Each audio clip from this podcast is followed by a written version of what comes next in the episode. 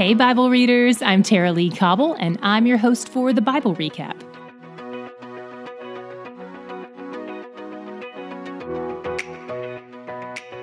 Two days ago in our reading, Solomon died and his son Rehoboam, or Ray as we're calling him, took over the throne. Today we launch into the reign of the new King Ray.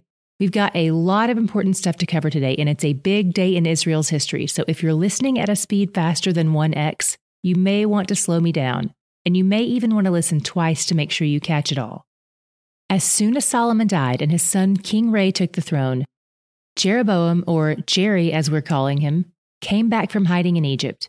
He fled there because Solomon was trying to kill him, because he had received a prophecy that he would be king over 10 of the tribes. So Jerry has come back to Israel to see the fulfillment of this prophecy.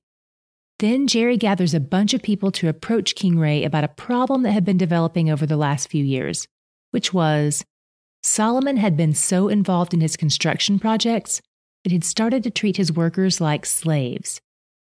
The people know it isn't right, and they ask King Ray to lighten their load a bit. King Ray confers with some of his counselors, and they say the people are right. But he doesn't like their advice, so he asks his buddies for a second opinion. But these guys grew up in the palace with him, and they have no idea what it's like to be a regular person who has to do manual labor. They aren't compassionate, and they have no experiential wisdom in leadership. They suggest that he increase the people's workload. King Ray does what his buddies suggest, and the text tells us that it was because God had ordained that he would reject the people's request as a part of God's plan to fulfill his prophecy to Jerry. And this is the moment when the kingdom is divided. This part can get kind of confusing, and since we're going to be dealing with this for a while, I want to explain a bit about how the divided kingdom works and give you some tips for remembering the important parts. Ten of the tribes become the northern kingdom, also known as Israel, and two of the tribes, Judah and Benjamin, become the southern kingdom, and they're often collectively referred to as Judah. Here's how I remember which is which Israel starts with an I, and they're the northern tribes. Judah starts with a J, and they're the southern tribes. If you're reading from top to bottom, they're laid out in alphabetical order. I comes before J. Maybe that will help you, but if not, we've also included a map in the show notes. One important thing to remember is that during this time of division, when we read the word Israel, it's now referring to only those 10 tribes in the northern kingdom, not all 12 tribes. King Ray remains king, but only over the southern kingdom of Judah. And then the northern kingdom of Israel makes Jerry their king. And again, if it helps, J comes before R. So if you're looking from top to bottom, the kings are laid out in alphabetical order too. Ray is not happy about the 10 tribes breaking away from him, so he gathers an army to go fight them. But God positions a prophet to speak to him and warns him not to fight because he would be fighting against God's plan. So they shut it down. In the meantime, Jerry moves up north. But he feels threatened because he realizes his people are probably still going to travel down to the southern kingdom to make their sacrifices to God. And then they might get all nostalgic and decide to reunite with King Ray in the southern kingdom, and then Ray will come kill him. Jerry decides that the best way to keep people from making that pilgrimage south is to set up his own place of worship in the northern kingdom. Brilliant idea, right? Also wicked. He sets up two altars, one at Bethel, which used to be the religious capital before Jerusalem, and one at Dan. Jerry decides to make, dun dun dun, two golden calves and sets one up in each city. I feel like I know where this is going, don't you? He sets up his own temples, appoints his own non Levite priests, establishes his own days for feasts and sacrifices, and just generally does whatever he wants without any regard for God, simply because he's afraid of losing power. Fear will drive you to unholy ends. Chapter 13 gets kind of crazy. A man of God shows up to rebuke Jerry, but Jerry is not having it. He points at the man and orders him to be killed, but then his hand immediately withers. Then the altar is torn down just like the man said would happen. The man prays for Jerry and his hand is restored. Jerry tries to win the favor of this obviously powerful man, but the man remains resolute. Word of all this reaches an old prophet who lives nearby, and he goes to track down the man of God. He lies to him and says, God told me you're supposed to come to my house for dinner. First of all, he sounds like a serial killer. Second, the prophet really is a prophet, not a serial killer, And he tells the man of God he made a terrible mistake by listening to him instead of God, and that the punishment is death. Wow. As it turns out, the prophet is right, and the man of God is killed by a lion on his way home that day. The moral of this story is to obey the voice of God, not the voice of man.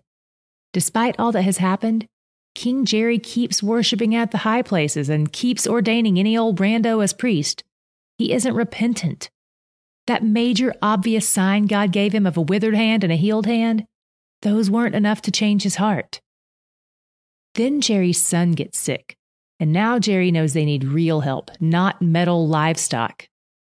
He sends his wife in disguise to see Ahijah, the same prophet who tore his clothes and gave 10 pieces to Jerry when he prophesied that Jerry would be king. Ahijah is old now and can't see very well. But before Jerry's wife even arrives in her disguise, God gives him a heads up that she's on her way. When she arrives, he calls her out.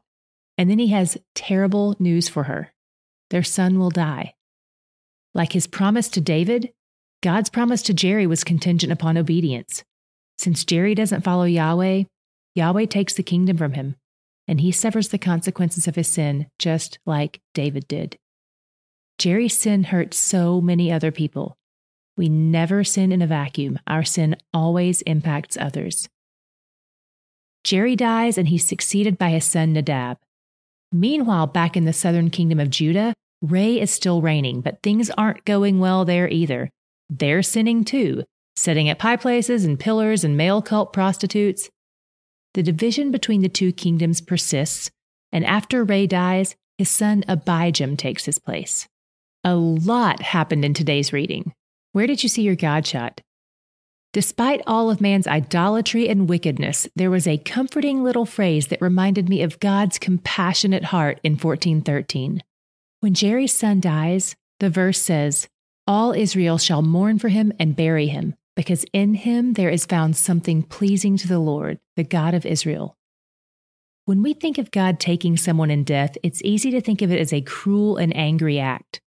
But here we see another side of God that's easy to miss. He took the one who pleased him. I think there's something incredibly sweet about that.